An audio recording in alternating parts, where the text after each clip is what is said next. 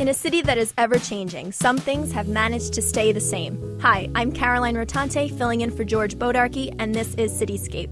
On this week's show, we're focusing on two New York City family businesses that have stood the test of time, one that's now in its fifth generation. First up, Jeff Holtzman. He's CEO and president of one of the nation's oldest doll companies. Goldberger was founded in 1916 and is based in New York, New York. Here's George's interview with Jeff. Jeff, thank you so much for taking the time to talk with me. My pleasure. So, what is the history of this company? Wow, 100 year old company, history. I mean, from when we were throwing dolls out the window to ship uh, in Soho? Literally? Literally. If it was raining, we wouldn't ship. So the dolls used to be made in uh, out of wood, and they would be put into boxes that looked like shoe boxes. And the guy downstairs, we didn't have an elevator at the time. Of course, I wasn't around at that time. But uh, they would throw the dolls out the window to the guy down below. And these are, of course, stories that were passed on to me. And we started off in Soho, uh, New York, and then later on we moved out to Brooklyn, where we had a much larger factory, and we did have an elevator there, so we were able to ship. So, 1916, Mr. G, who started the company, he was the guy that actually cut the cloth for real teddy bears. And when I say teddy bears, I mean Theodore Roosevelt teddy bears. So that's where it came from, and he was a master at that. And I don't know how he got into making dolls, but dolls were a natural transition, and he got his son in law and son into the business. And then um, I came into the business by way of many different, uh, different avenues. And uh, to the chagrin of my wife, she said, Don't go into the family business. I said, Honey, why? I get to go to China, I get to learn f- the stuff in the factory. It looks like it's great. We use my, my art background. She goes, all right, but uh, you know, I don't want to hear about it. And uh, when I went to my father-in-law and I said, I said, Dad, you know, you've got your sales director 74. I said, I think you need some young blood in this company. And to his to his credit, he said, it's not up to me, and it's not up to Seymour, who was his brother-in-law. It's up to that 74-year-old guy. So he says, have lunch with him, and if you two can get along, then great. And sure enough, Mel, who was my uh, boss, and I, we got along great. And uh, I kind of brought this old company, try to bring it into the future. I mean, we weren't computerized, we were nothing. Um, so what they did was we were 98% manufacturing our stuff in Brooklyn. And we had at one time, we must have had uh, 300 to 400 union employees in Brooklyn. We had three buildings, and we were shipping to everybody in the United States and elsewhere. And it was really quite something because you'd walk into this factory and it was like a Rube Goldberg experience. I think it was put together with chewing gum and spit. And it was so much fun to walk through the factory and see the product being made. I mean, I literally got a chance to see how everything was made. So when I started with the company, I had a very good sales background, and they said, okay, we're going to send the kid to China can't do any damage there. We make everything here. So I went to China and I saw the, the line that we were making in China, and I said, "Whoa!" I said, "You gotta, you gotta bring that into the fold. I mean, it's like a stepchild." And I said to them, "I said, guys, we're getting killed. Said we're going to have to move our operation overseas because it's not, it's it's the retailers that are demanding more money from us or more profit." That said, how hard was that for a New York City-based company?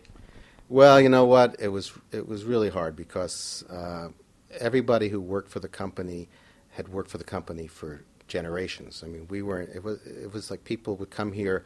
Uh, from Puerto Rico, and they would work here in the summertime, and they'd go home in the wintertime, and next summer they'd come back to work at the company. So it was a pretty big family, and it was kind of tough to, to do it. And luckily, we were able to do it in bits and pieces. We didn't just close it down. We, you know, we kind of moved the operation very slowly to allow everybody to get, you know, find other jobs and stuff. But it was tough. Let's talk about the products. Did it start with only one type of doll? Wow, Goldberger made everything. Gold made, Goldberger made walking dolls. They made dolls with uh, what we used to call Dolls Plus. Came with a stroller. It, uh, I, I, mean, you name it, we did it. Uh, I, I was at Toy Fair one year, and Mel, my you know my predecessor, said to me, "Let's make three, you know, three of these." I go, "Why?" Because he says, "Because out of the three, the buyer will buy one." So we would make three of something, and then of course the buyer would buy one of them, and it would be a doll and a in a stroller or a doll in a carriage or something like that. And uh, it was it was quite smart of him, and we would always. Uh, you know, we'd, we'd have a whole line of product. And one of the products we made, which we still make today, uh, was our Softina doll. Now, back then, Softina was a process where you'd have a one skin body, and think of think of the old uh, chicken hanging on a you know on a hook, where we would drop a pellet into this into this vinyl mold, and all of a sudden it would grow, and it would get bigger and bigger and bigger, and then we'd put a head on it. But the funny thing is, you'd watch this thing going down the line, and my father-in-law did. He made it was called slush molding, and it made a very fine skin, and it really felt great.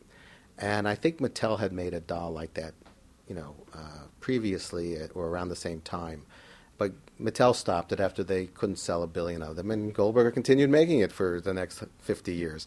So we still have our Softina doll, and we don't we no longer make it with foam, but we make it with air, and uh, it's one of our biggest sellers now.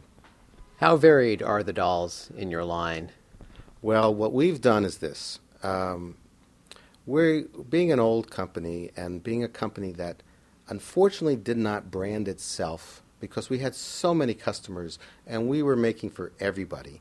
Uh, when I came into the picture, that whole area was changing, and so we really had to decide who we were going to be. And so what we did was we decided to become the experts in zero to three.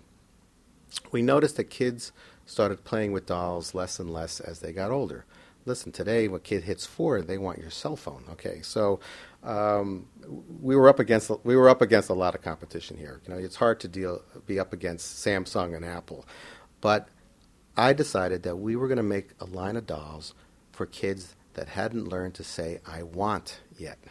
So this was going to be up to mom and up to grandma, and we were going to make great product for very young ages. So we are now the experts in product zero to three.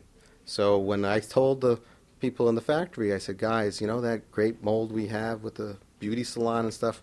We're no longer going to make that. The moans, the groans that we had. I said, you know what? You have to be specific in what you're going to do, and you have to let the people out there know that you are the experts in that. We can't make everything for everybody. And that's how we got to zero to three, two babies first. But still a wide variety for the zero to three crowd. That is correct. Uh, what we try to do is a lot of our products, we make them solution based products. So if mom has a problem with putting a child to sleep, we make a doll that will help in that regard.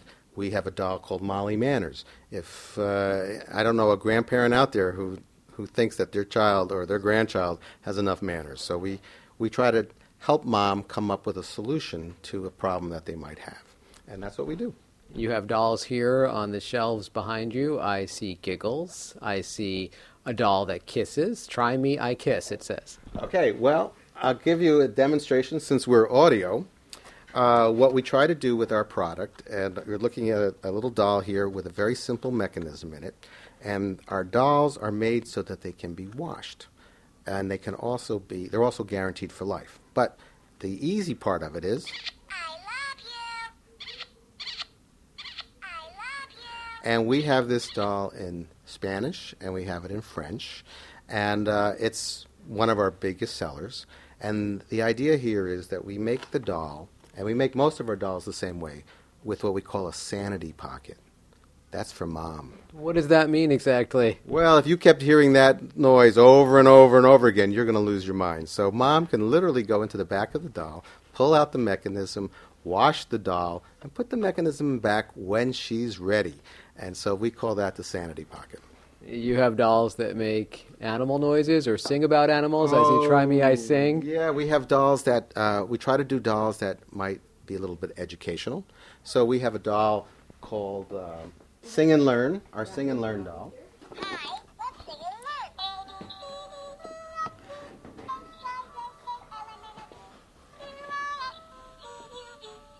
That's me on a good day singing. So it's a very simple, but again, this doll is age graded for zero and up, and it teaches the ABCs. If you press it again, which I won't do, it will it will count uh, one to ten, and so the child begins to to learn to learn language, to learn how to count, and to learn the ABCs. We have a great group of guys out in uh, Indiana who do our songs for us, and uh, we've actually have children who do the recording. So uh, it's been a it's a, been a great little marriage between us and the guys out in Indiana. How frequently do you get together to brainstorm new doll ideas? Well, we are always looking at new ideas. I mean, uh, there's not a day that goes by that you know I don't come in with something crazy. Uh, one of our my last crazy ideas was a diversity doll, and I said, "Well, what could we do?" And I said, "You know what? Let's make it and mold it in weird colors. You know, there's no white, there's no black, there's green, there's blue, there's pink, and so let's make this doll." Now, when I first developed it, Everybody thought I was crazy. They, they said, This looks terrible, it's nuts. And then as we progressed, we decided, let's make them characters. So we made a pink princess, we made a blue pirate, and we made a green witch. You know, being from New York, seeing those posters of Wicked all over the place, we said, Hey, this is, looks great. And so we made it with a face that we were very successful with a long time ago, and I had taken it out of our line for one reason. And the reason was that the basic line that we have that you're looking at they're all happy babies. There's not one baby doll in my line that cries. I don't like a crying baby, and I don't think other moms like to hear that going on. So this doll was a little bit sad, and but we sold lots of it in its heyday. But I said this is the perfect doll because it brings it's empathetic, and it sucks its thumb, and it has a great color, and it also sings a song. And in this case, again, we have we call it our friendship babies. So as it sings, it's either a German beer song or it's a friendship baby song. and uh, we try to make them short so that mom doesn't go crazy. And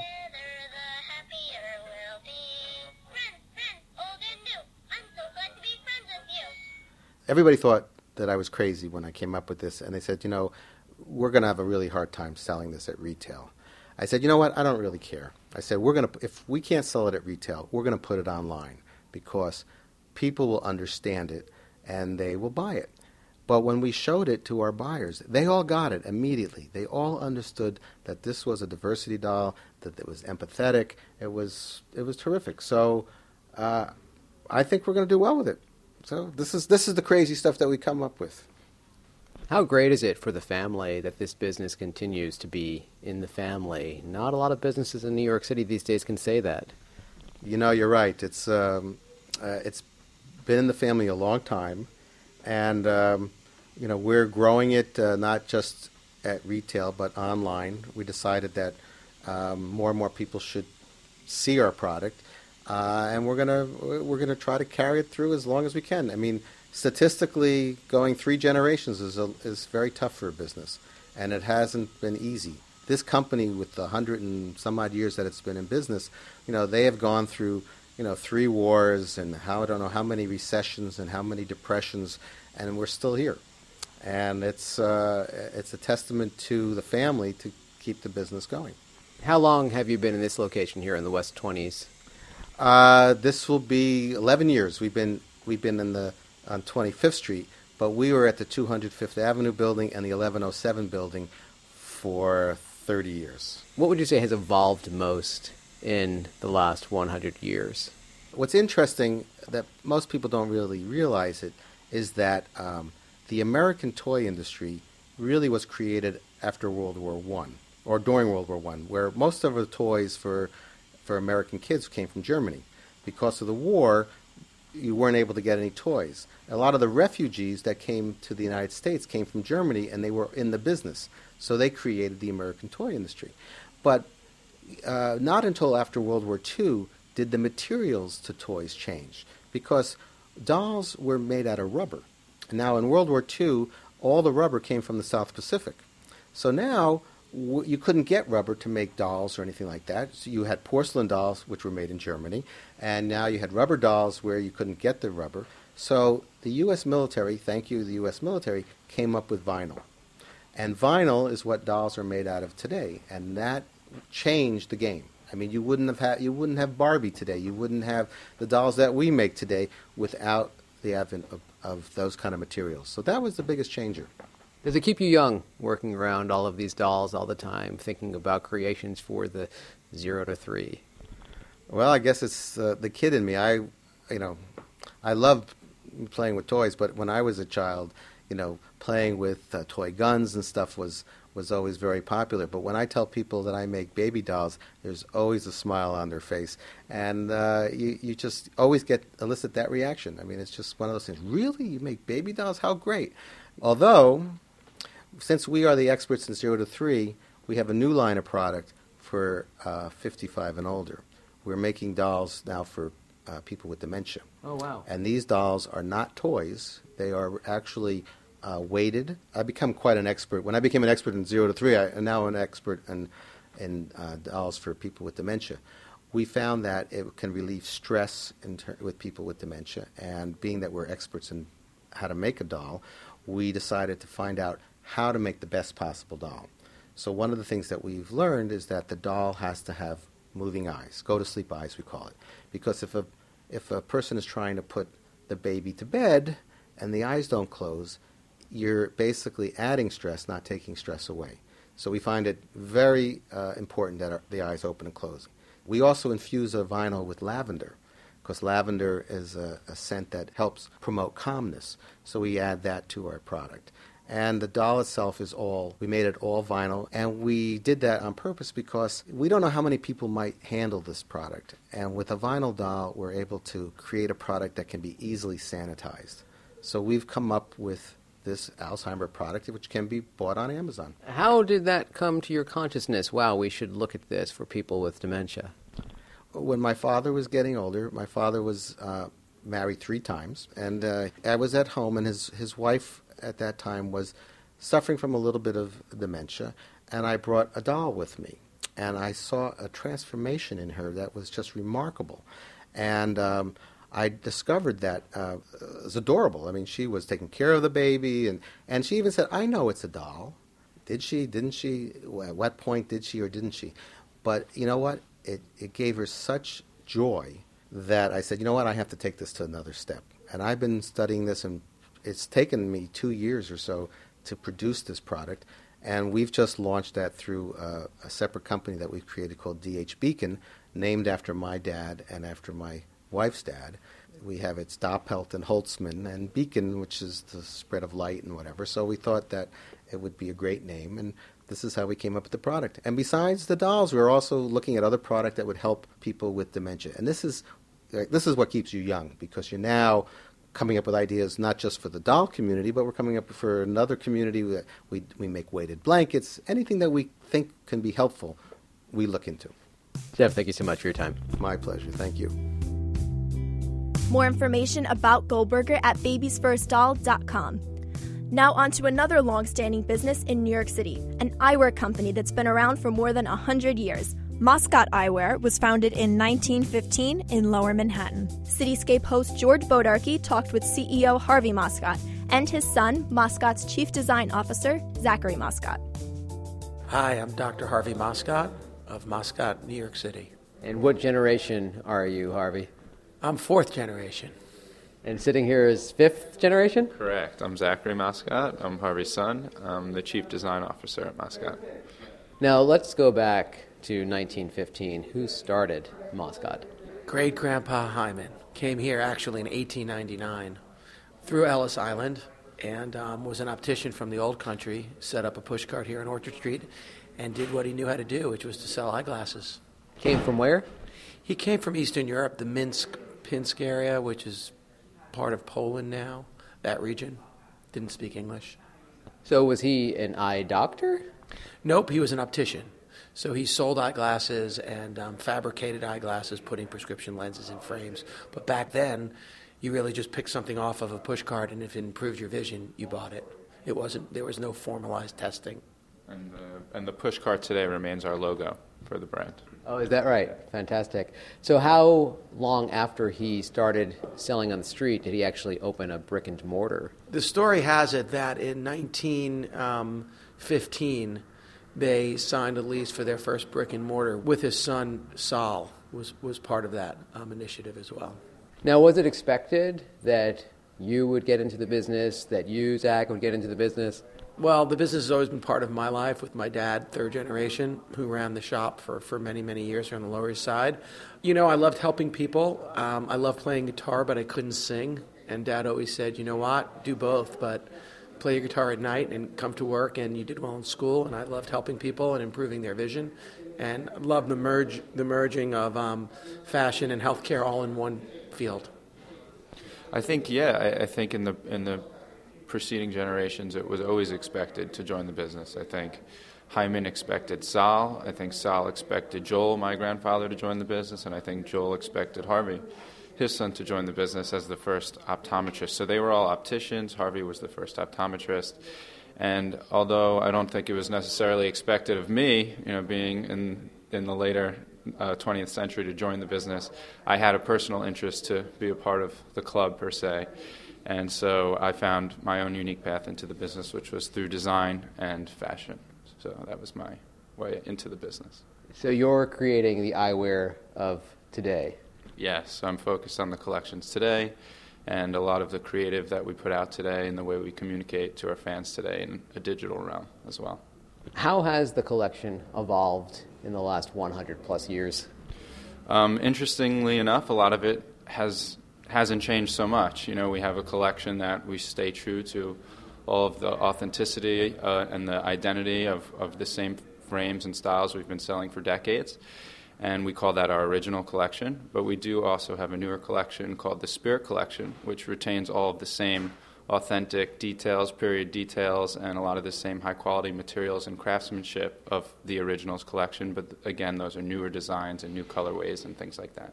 So, are you going back into the archives to sort of look at what you created in the past to create something with a modern look to it, using that historical perspective?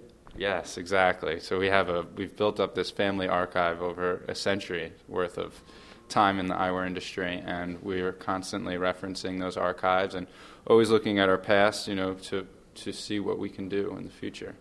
What would you say is still the most popular frame? We have one style that's become renowned around the world. Uh, it's called the Lemtosh. And that's a very popular style because of its shape. Um, it's perfectly round, yet also perfectly square, so it fits a lot of face types.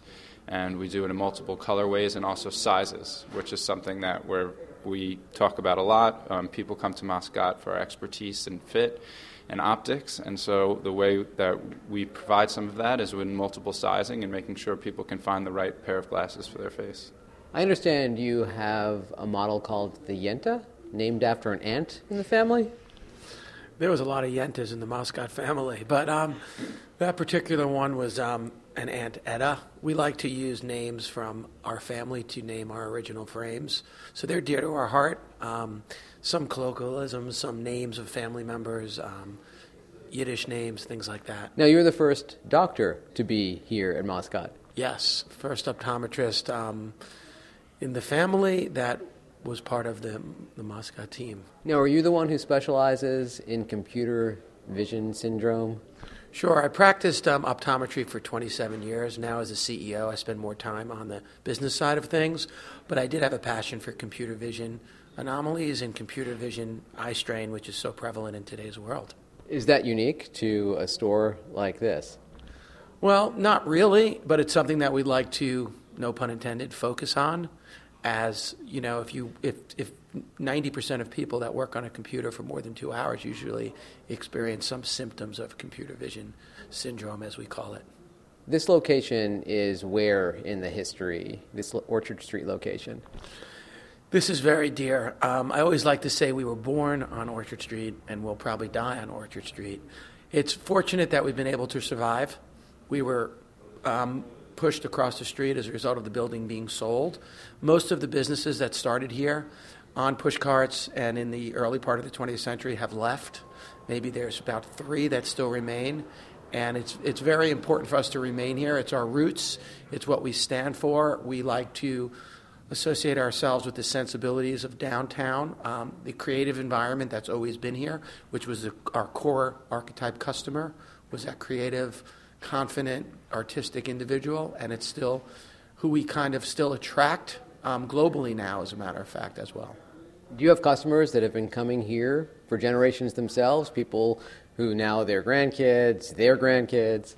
Absolutely, and uh, and it's something that you know I connect to emotionally as well. I've been on the sales floor, um, which is not where I spend most of my time, but I certainly spend some time there to experiment with designs and interact with our customers. And I've been taken back one time when I encountered a granddaughter. Um, she was talking about how her grandmother frequented the Moscot shop, and here I was as fifth generation, multiple generations later, interacting with a customer of multiple generations, and that was something special.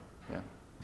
How much, in addition to selling eyewear, are you selling New York City because you are so deeply rooted in New York City?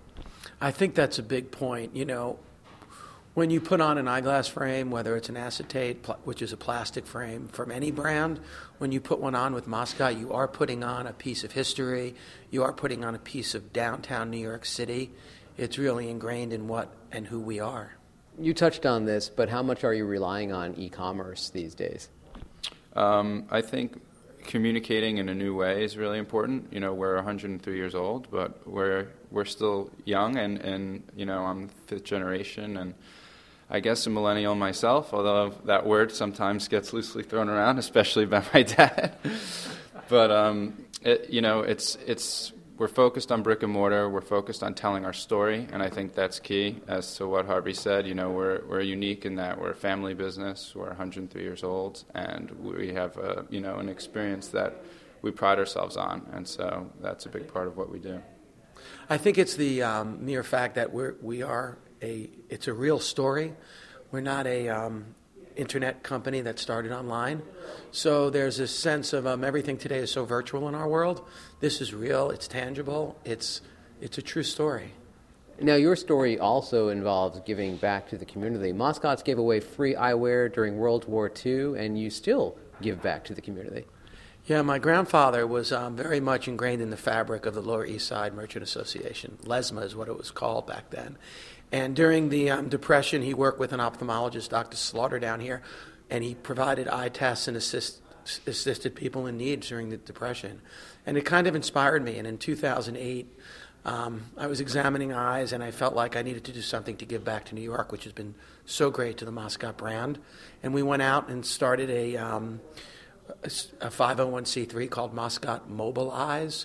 And we go out as a team every three months, and we work with organizations that have um, needy New Yorkers that do not have access to eye care or eyeglasses and provide the services for free. And we do it as a team, and it's a great sense of pride and a great sense of um, fulfillment that we get by doing this. In addition to selling eyewear, you also showcase music. I'm not aware of another eyewear establishment that does that. Yeah, well, like I said initially when you asked me about becoming an optometrist, music has been something I've always loved. I'm a guitar player, I'm a songwriter. Um, again, I couldn't sing, so optometry was another great avenue, but it was an opportunity to bring music into the brand.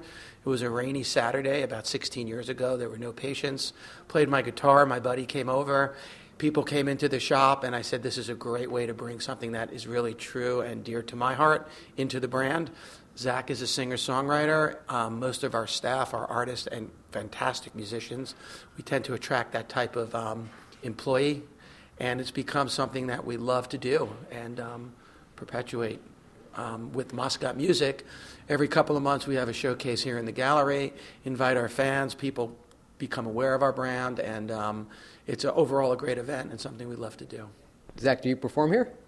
We, they have an in-house band called the All Stars, but um, I think what's cool about Moscot Music, and it's it's similar in other things that we do in the business. So while we have these these physical events here with a lot of up and coming artists that have really evolved in their own careers, we also try to convey the experience to our fans around the world that can't be here physically in the Lower East Side on Orchard Street. So we have also kind of a sub program of Moscot music that we call All Eyes On. And so that's something that we translate digitally through our social channels and with our fans. And we have we interact with different types of artists and we interview them and we talk about their relationship to Moscot and eyewear, and it's a cool thing that we're doing as well.